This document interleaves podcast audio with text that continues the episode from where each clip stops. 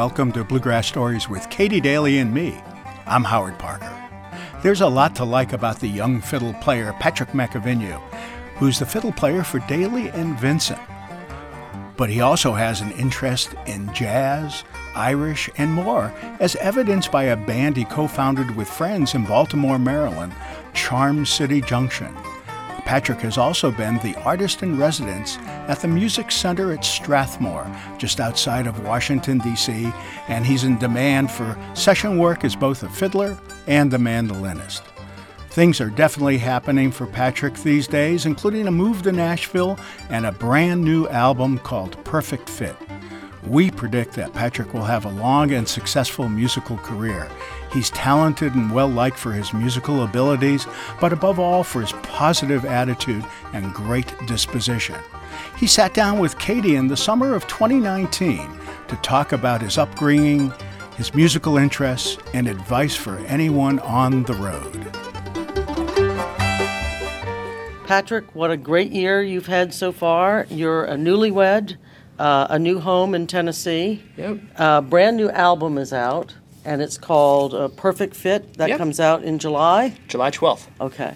And uh, you're working with Dailey and Vincent. Yeah. You're also artist in residence at uh, Sw- um, At the Strathmore. Strathmore? Yeah, I did, yeah. I did do that. Oh. And then uh, I did that in 2017. But yeah. Okay. Yeah. So, where does the- w- start us at the beginning of the path and how you got where you are now? I mean, I want to know where you were born. Was there music in your family? yeah. Was uh, how did you come across the music? Yeah, so uh, I was born in Baltimore, uh, Baltimore, Maryland. Um, I was born in, in 1988, so April 4th was my birthday. And I, um, I grew up in an area, it's called Hereford, Maryland, and um, Hereford is in northern Baltimore County. And uh, uh, my parents, uh, I'm one of two. Um, I have an older sister that's two years older than me. And um, when I was a kid, I remember watching her play a little bit of piano. She, my sister started learning piano, but my parents both don't play any music, but they always wanted us to. They always wanted wanted that. And um, my because my my uncle is a priest, and he also he, he sings, and like that's that's my uncle Jason. And um, so, but I started watching her, and then so I had a little bit of interest. You know, I wanted to like kind of play on the piano a little bit, and stuff like that. So I would when I was at home. And um, when I was about six years old, uh, went to a friend's house, and uh, uh, we had like a little bit of play date. His name is Wills Mayo, and uh, his family has been in the Baltimore County area for since uh, since, since the 1700s. They've had a farm.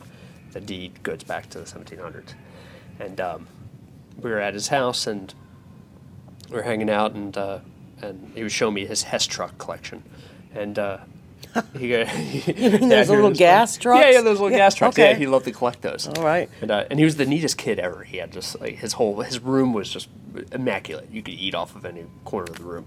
Beautiful. Was that more due Yeah. to his mom or him? I think it was his mom was was definitely a big deciding factor.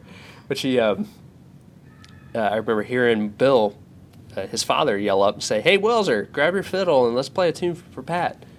And uh, I, we went downstairs and he played Bowling Cabbage Down or something like that, and um, and I was just enamored. And and really, when I was that age, I, I, I wanted to. Uh, uh, to hang out with Wills. I wanted to to um, be part of that. It was kind of that was really my first experience with the music.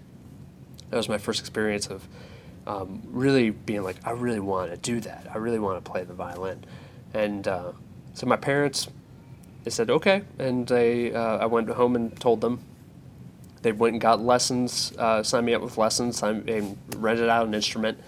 Um, and I started taking lessons in uh, Manchester, uh, Maryland, and, um, in Carroll County. And after the first couple years, I really started not liking it because I was learning from this classical ass teacher, and, and she wasn't the best with um, with uh, you know uh, pushing the kid along and, and, inspiring. And I, felt uninspired. Um, but Wills at that time had started taking lessons from a woman named Amy Hopkins out of uh, New Freedom, Pennsylvania. The Stringed Instrument Repair is the place it's called. And uh, my parents signed me up with lessons with her, and she would teach me two tunes a week. I loved Amy. and I still do. I love Amy. She's the kind of woman that would roof her barn, go feed the cows, and then uh, come in and teach a fiddle lesson. And uh, so she taught me music from all over the world. She would teach me tunes that were Quebecois. She'd teach me French tunes. She would teach me old time tunes, some Irish tunes, whatever she wanted to learn, teach me. She just she would just teach it to me. And um, How, were you a good student? I mean, did it come easily to you, or I just I really I, I don't know what it really was about it, but I just I really was um, inspired to do it. I, I, I just that's what I would love to do. I, I remember I have distinct memories of just sitting there. I would get home from school and um, I would sit there on the edge of my bed and watch cartoons and have the fiddle in my hand and I would just be playing whatever tune that she had taught me. And I would I would I would either sit there with and pizzicato it and play it like a little guitar, or I would um, sit there and just bow and, and, and have my my neck at a really odd angle watching the TV. I would have neck pain from, from watching the TV and, and just playing tunes. That's kind of just how I really learned.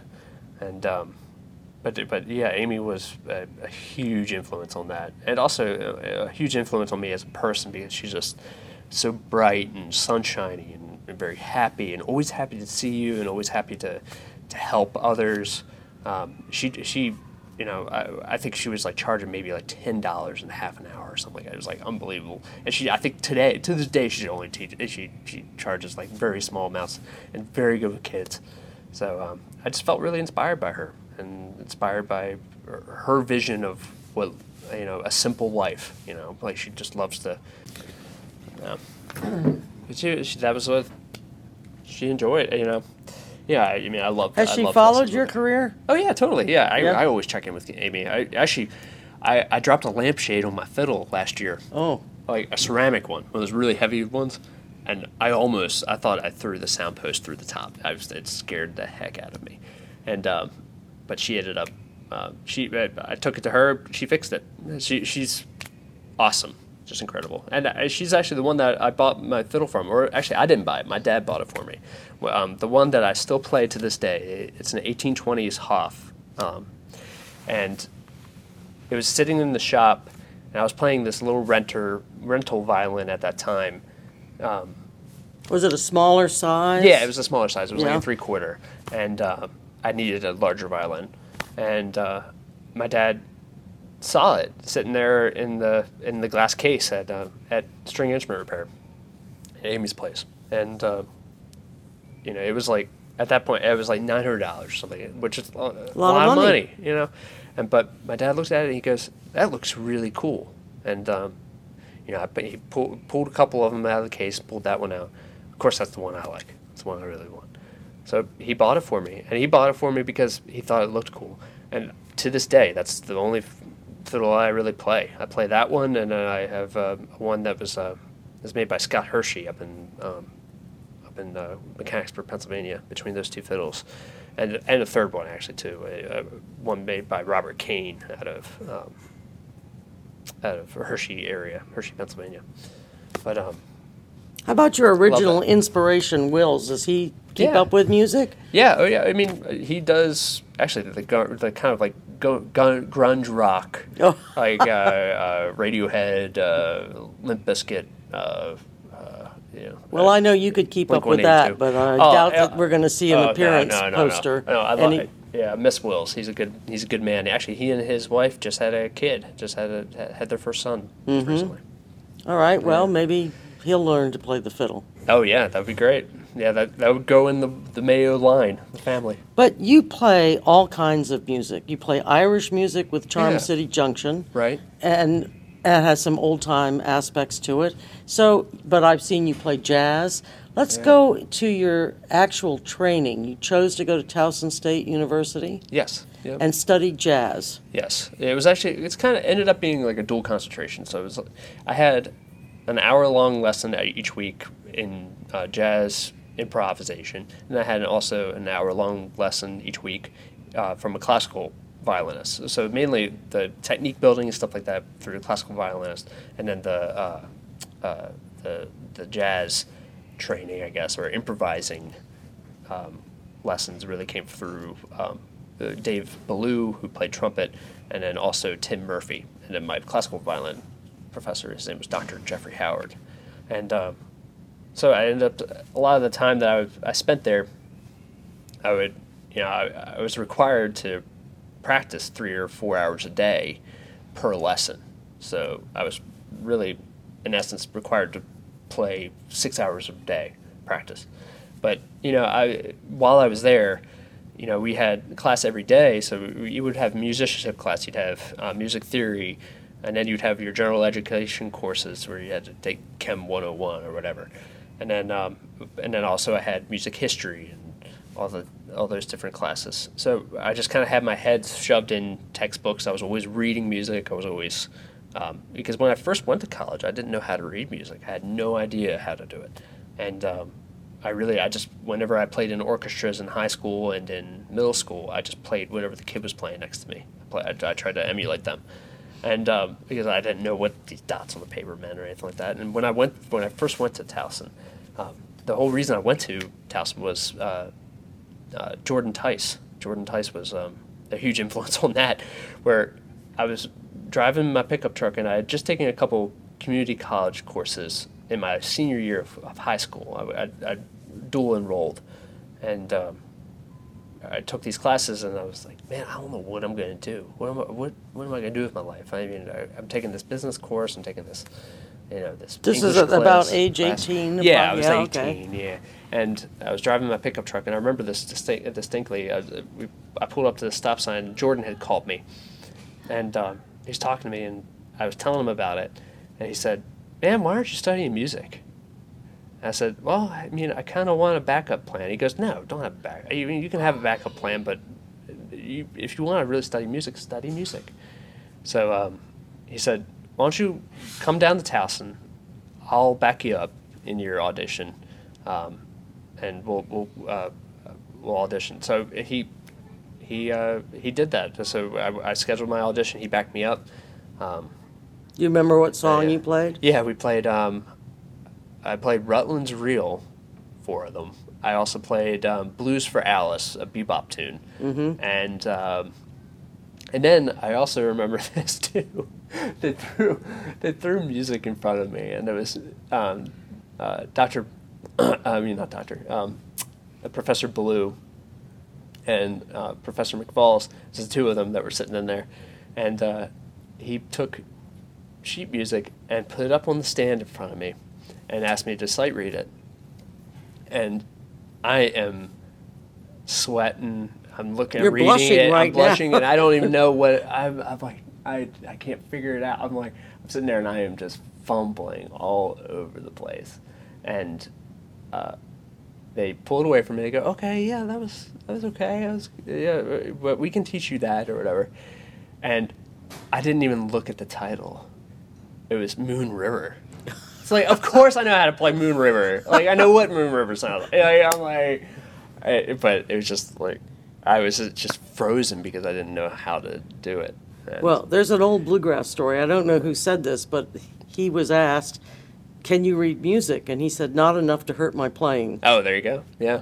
I mean, there's definitely that, you know, there's a lot of p- folks that are very, very extremely talented and gifted that, you know, if they, if they get stuck in that, um, the academic sense of, you know, like I have to hold this note for this long and then this long, you know, it becomes a little formulaic and a little robotic.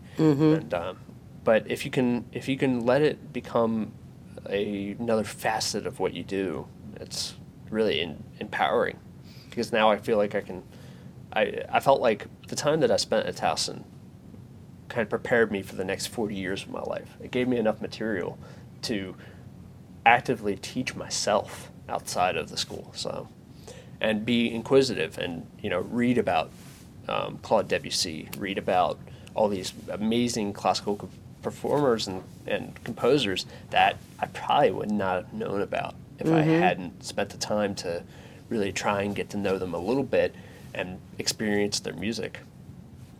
And if I remember correctly, while you were at Towson, you were also working with Audie Blaylock. I did, yeah. I, I, I played with Audie from 2005. From I guess the first time I met Audie was in IBMA of 2004. Uh, Chris Warner introduced us, and um, and then by SPBGMA of 2005, I, I uh, had like kind of like an audition with Audie and went and played Jack Stelling's um, wedding Oh, in Bowling Green, Kentucky. That was my first gig. My dad drove me down. We went down there, and um, you know, I was all of 16. I had just turned 16 or something, and um, and so I started working with Audie then, and um and then I, I took the job with and Vincent in 2017. So from then to so for about almost 11, 12 years, I worked with Audie. wow. I do remember one time, uh, Audie, it was around Christmas because he was going to come in and play some Christmas tunes Yeah. at WAMU, and he asked you to come along, and um, you had a test that day. And the teacher said, your instructor said, well, if you're going to learn to be on the radio, that's good musical training for you. Yeah, that's And he let you cha- That's- reschedule your exam. I think it was a big deal exam. Yes. Yeah. Exactly. And so I think he tuned in to make sure you weren't telling a fib about where you were going to be. Right. Oh, that was that was one thing. uh, From the time I was in, you know, because I, I missed a lot of time when I was in high school too, like from from school. But I, I always had, I mean, I always found the best teacher. I had the best teachers. I really did. Uh, throughout high school, throughout college, the best teachers that really understand understood what I wanted to do with my life. They kind of they they got it. They saw the big picture of it, and they understood the importance of the things that I was doing you know, at that time and how formative they were. And um, so with my students, I try to always be as as understanding, you know, and, and, and present them with opportunities in the same way that I feel, I feel like I have to pay it forward, pay, pay it back, you know, that, that, you know, give them the opportunities that were definitely bestowed upon me by my teachers. Well, I've seen videos uh, on Facebook of you with little kids who are your students who are doing quite well. Yeah. But is is it mostly kids that you teach, or is it a Yeah, but predominantly, yeah. Probably, I would say, ninety percent of my students are between five and twenty-five. Now, uh, so up in, I guess you were above Baltimore City. You you described it to me once as Dell Country. Yeah, yeah. That part of close to Pennsylvania. right. Yeah, the Pennsylvania kind of. Yeah, it's, it's it's it's very southern. It's very it's country folk. You know, it's it's uh, the the yeah because I, I grew up five miles probably from as the crow flies from um, Glenville and Glen Rock that that that area. Mm-hmm. Um, right, right. That sits right on the Maryland and uh, Pennsylvania border in the Mason Dixon. In fact, you told me you love that area so much you'd like to move back there eventually. I would. I would love it. Um, it's just it's home to me. It's my home. It's so beautiful. It just it sits right there in the foothills, and uh, you're just as you're going north from Baltimore, and you're headed up towards Harrisburg. You're just a steady incline, and it's funny. The weather changes right around Schwann Road and 83, and it becomes what's called the Hereford Zone. And when I was a kid, the the climate changes so much that you know it may snow a little bit more in the Hereford zone. So when I was when I was younger, I don't know if they do this still or not, but they would say you know Baltimore County is delayed two hours. and There's no T in Hereford zone- Baltimore, where you're from, right? no, yeah, Balmer, yeah, Balmer County, and they uh, would uh, yeah they would do they would do a two hour it said two hour delay in Balmer County, um, Hereford zone's closed, so yes. we get snow day, and and it didn't count against our our school year, so we, we would get free snow days, but um, yeah it's it's gorgeous. It's, it sits right in these little foothills and as you're going north it just gets a little bit more and more hilly uh, up until you get to Susquehanna. Well, uh, you've been uh, working with Dailey and Vincent for how many? I'm in my third year with Dale My Vincent gosh. now. Yeah, it happened really fast. Oh my gosh, they keep me busy. That's for sure. And in the best places. Yes. Oh my gosh. Yeah, amazing venues. Um, actually, well, in July we're playing the Bluegrass Nights at the Ryman. So uh, we're getting out to getting to walk out on the stage of the original home of the Grand Ole Opry and Uh, the Is, now, all musicians revere their night at the at the uh, Ryman. Yeah. Is it what they say it is? Totally. Oh my gosh. Yeah. My first time playing at the Ryman was in December 30th, I think, December 30th of 2016. And that was my first show with Dailey Vincent. And we did the spot. Yeah. First show. First show Yeah. at the Ryman. And it was the night that they were asked to become members That's of the right. Opry. Right. That, that was the 10th anniversary of their first show. Yes, exactly. Their 100th show there. Right. and they um, yeah the, and and and I got to play with Marty Stuart. Marty Stuart came out and sang "Rank Strangers," and I was like, "Where am I? Uh, what is? Am I what? dreaming? Yeah, really. Am I dreaming? What is going on here?"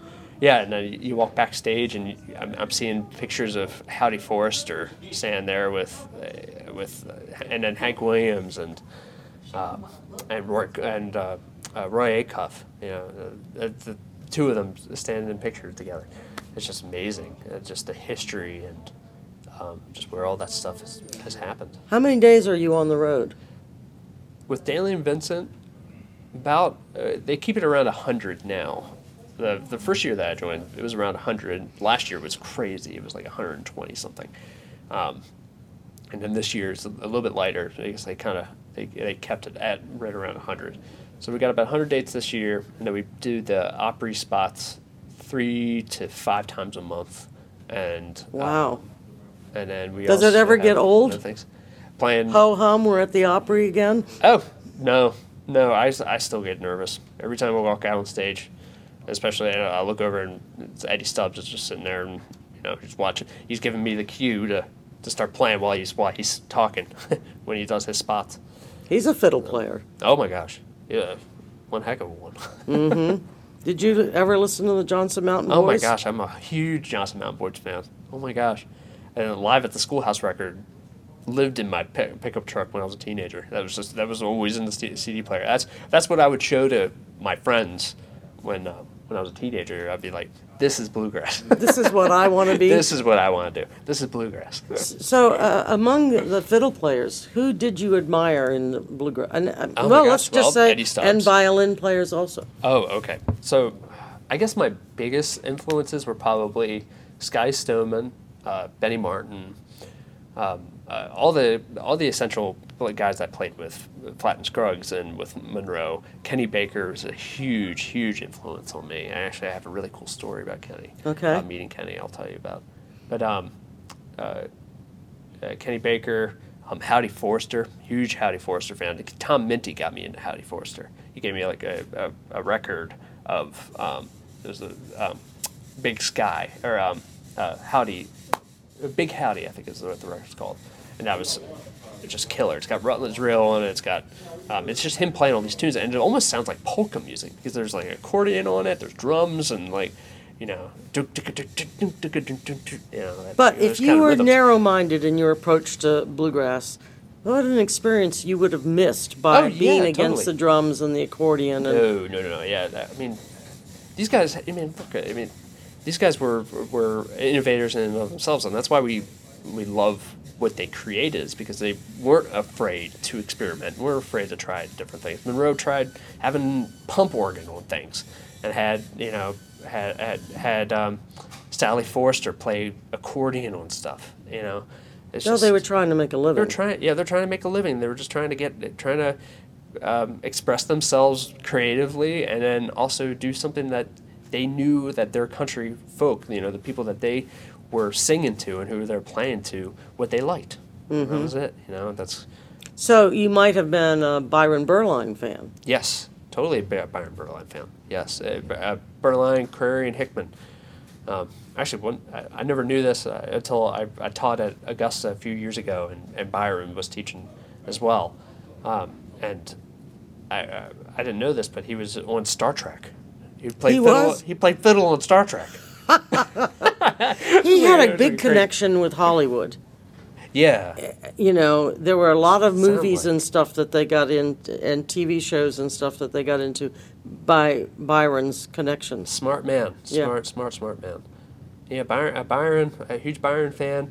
Mark O'Connor fan. Always been a big Mar- Mark O'Connor fan from the time I was a kid. Um, Aubrey Haynie, uh, uh, Stuart Duncan, uh, some some of the more uh, contemporary guys, and then um, uh, yeah, just a, a lot of those guys, huge influences, and then uh, across genre, across all those different divides. You know, of course, Darol Anger, um, love Darol Anger, Casey Driessen. Um, I'm trying to think of some others. Well, if you could have a fantasy day come true Yeah. of someone you could sit down and take a lesson from or have a conversation or, you know, David Oistrakh. okay. It would be David Oistrakh. His sound is just. uh, David Oistrakh was a is Russian was a Russian violinist, um, who uh, he actually during the bombing of Stalingrad was forced by the Russian government to keep playing while the bombs were falling to keep people calm during the concert. So he was, and he taught at the Moscow Conservatory for a long time, and um, he's You'd just have to be a damn good incredible. musician to keep me calm Oh during my God. bombing. Yeah, right. Oh my gosh. yeah, right. I'd be like, sit "Get down, out- David. Shut up. get I'm me out of leaving. there." Yeah, right. Oh my gosh.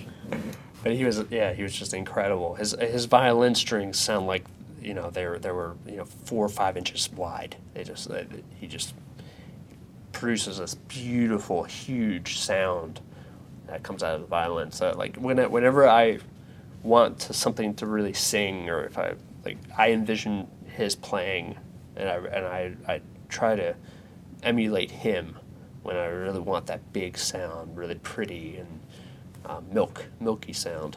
And that's that's David Oistrakh is, is one of my favorite violinists ever. So now I don't know anything about playing violin. Do you play four string, five string? I do. I play a four string violin. Right. And the difference being, Uh, the, vi- Uh, five string violin is uh, a, a, a violin and viola hybrid. So, so basically, you have the G, D, and A and E of a four string violin plus the C string from a viola. Mm-hmm. So it gives you an extra fifth down, um, which, you know, or a fourth down, sorry, fourth down. So you have the range of a violin and a viola in one instrument. Um, and that, that you know Mike Cleveland plays one of those. Um, uh, uh, Bobby Hicks played one of those. Plays one of those. Um, a lot of really good players play them, but um, I you know and I, I've been attracted to the five string thing, but I don't know. I, I, I just I've always played my Hopf, and I, I I hate changing strings, so I usually go for like six or eight months without changing strings, even though I play about 170 some shows a year. I try to I, I like playing on dead strings. Um, but yeah, the four do string. you have to change the way you're playing with dead strings? I think it just it takes like, mm, not really, maybe a little bit, but it's it's kind of like it's. I feel like. It develops your ear, develops your sound to be able to play on really dead strings. It, it helps, kind of because I also I don't like the sound of new strings because they sound very metallic to me and kind of um, kind of slinky. I like I like it when actually the best for fi- fiddle strings for me is is a, a set of Helicore heavies made by D'Addario, and having them played in for about a week. Is like they're they're prime, they're perfect then, and then I'll go through because also I feel like it's a lot of it's in your head because I'll I'll play my my fiddle and go, man, this thing sounds great, and the strings will be a couple months old. The next day I'll play it and I'll feel like, oh my prime. gosh, this thing is awful. Yeah, right, exactly. And then the uh, two weeks later, if I just wait it out, it sounds good again. so I think it's more of just perception too, perception based for me. You know, you mentioned your first teacher, Amy, Yeah. and that one of the things that she taught you was, or that you observed in her, was a good attitude. Yes. And when us us oldsters get together and talk about upcoming bluegrass musicians, your name always comes up. We always pick you out as a leader, someone who's really going to make a mark on the music. And we always Oh, mention thank you. your attitude, your sunny disposition. Oh, thank I don't know Oh if my you're gosh. thinking in your head, made me uh, crack. what a crummy day I'm having, but you always come across as you described Amy. That you, Oh, good. Oh, thank you. You're, you. you Gosh. have a Kleenex. Do you want it? Oh my god. It's true. Oh my god. So, it's not dirty. Oh, thank you. That's awesome. Yeah, well, thank you. Uh, Yeah, I, I mean, yeah, uh, uh, Amy was a huge influence on that. My grandfather, who I miss, I miss my grandfather every day. He was just, he's just such a, a, a warm, um, uh, I'm, I'm thankful for the time I had with him. And then also, um, it just taught me to be a good person, just be a good man, and just be, be, be you know, uh, a gentleman. Always be a gentleman. Was just a consummate gentleman. Um, and then my father, my father is, uh, uh, has always been a gentleman, has always taught me that. And then also uh, somebody who, uh, two two guys, uh, Carol Swam and Mike Munford. Two of them were huge influences on that. Mike Munford, I've never heard him say a bad thing about anybody. Uh, We've I've gone home from gigs with him and. It, the gig sucked. It was the worst ever, you know. And, and with with some of the you know some of the worst musicians, and and you know, and I'm thinking in my head, I've got I've got all these things that are floating around in my head, and you know, and I'm I'm, a, I'm at that point I'm, I'm a punk kid. I'm still a punk kid, but like the I'm sitting there and uh, I've got all these thoughts in my head, and and Mike is just he finds he always finds one redeeming factor from the gig. It could be how the guy held his pick. It could be The color of his shirt, the color of his shirt, or how he said the word love when he was singing the, the chorus, or just how how he had a little of inflection in in, in his singing. Hey, Mike always finds one thing about it and and and shines on that. He always finds a silver lining. Um, so I, I, I've learned that from Mike, and always learned that to, to, to be that. I always want to be that guy. I want to be the guy who's who uplifts everyone else. I want to uplift everyone else around me. Um, and, and Carol Swam was was somebody who I learned that from too. It's just whenever you're around somebody, you you try and uplift them. You know, I don't want to be a downer. right? Well, one time when you were getting ready to go to Leadership Bluegrass, you said you like to ride with him to festivals rather than ride with the young guys because Carol had much better stories to tell. Oh yeah, absolutely. Yes. Yeah. Oh yeah. I I love riding with Carol. I also love riding with um with, with Chris Warner. Chris Warner. I used to love riding with Chris from gig to gig with Audie. I, I he had this CD pouch and um, it's for a long time. Chris Chris played with with Audie mm-hmm. and um, uh, we we would ride down the road and he had a CD pouch. And I used to just borrow the CDs because they were, you know, it would be like the Flatt and Scruggs shows from late 1953. It would be uh, uh, him with Jimmy Martin in 1966 playing, and him and Vernon Derrick and um, and Bill Yates on bass or something. Um, you know, and I, I would listen to those. We would listen to those records as we're going down the road, and um, I, I would just hearing stories from Chris and from um, from those guys, you know, and, and also getting his perspective on music, and because Chris is a prolific composer, he writes a lot of tunes, writes a lot of songs, and I uh, just uh, you know getting getting to to learn from those guys that were so close to the first generation guys, you know, like for, to Jimmy Martin, to Bill Monroe, who, you know, and, and getting to be around them. I mean, to me, that was more valuable than hanging out with, um, you know, kids my age. You know. I feel like Which people my age. Which you know- is what? You say my age. Oh, my age. Oh, I'm 31 now. And back, what I'm talking about was like when I was probably 16, 17, you know. Like, what does a 16 year old know? Nothing. They know more than we give them credit for. yeah, that's true. They do. Well, so this skill of being positive and upbeat and all that, does that, it it must help you when you're on the bus. I mean, what are some of the travel advice you can oh, give uh, to anybody thinking about travel advice? signing up for a, Uh, well, uh, be prepared to sleep anywhere. Um, also, be prepared to smell anything. I mean, anything. You're gonna smell you know, a lot of different smells. also, just stay humble. Stay, say, Uh, you know, uh, it's it's a very humbling thing to get out of a van after being in it for twelve or thirteen hours. The Same thing with the tour bus too you get get get off of it after a 13 hour ride, playing a show, and you may be hating life, you know, and kind of just being like, oh my gosh, I've, I haven't had a shower today, and uh, I, I'm smelling the guy's feet that sits sits right across from me on the on the bus or on, in the van, but you know, it always takes that one person. You know, every time if I'm feeling that way in my head, you know, I'll have somebody walk up to the table and they, it made their day. That performance made that made their day, or they may have been thinking about somebody, some loved one that they just lost, or they're thinking about uh, some money woes or whatever. You know, if they or some health spats. You know, I, I had a guy come up to me recently. He had, he had a heart attack and and. Um, he was feeling feeling very vulnerable and feeling like his body was broken down, and that the music just uplifted him, and that that gave him an escape for that time. And yeah, that's one thing to always remember. Like it's it's easy to get jaded. It's easy to, to think, man, this this uh, this is a hard way of life, and blah blah blah, this and that. It really isn't.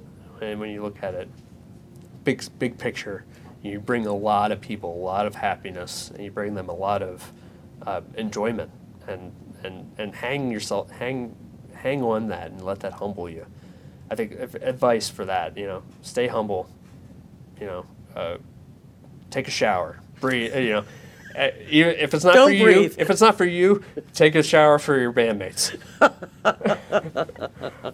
Well, let's talk about your new album, which is coming out in July.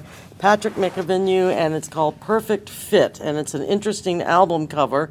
Uh, it looks like a puzzle piece. Yeah. And it's illustrated. You say by a Disney illustrator? Yes. Uh, so, the, uh, so the gentleman's name is James Elston. James Elston. He grew up in Johnstown, Pennsylvania, but um, went to college in Ohio and was immediately recruited from with Disney. So he went to work for Disney.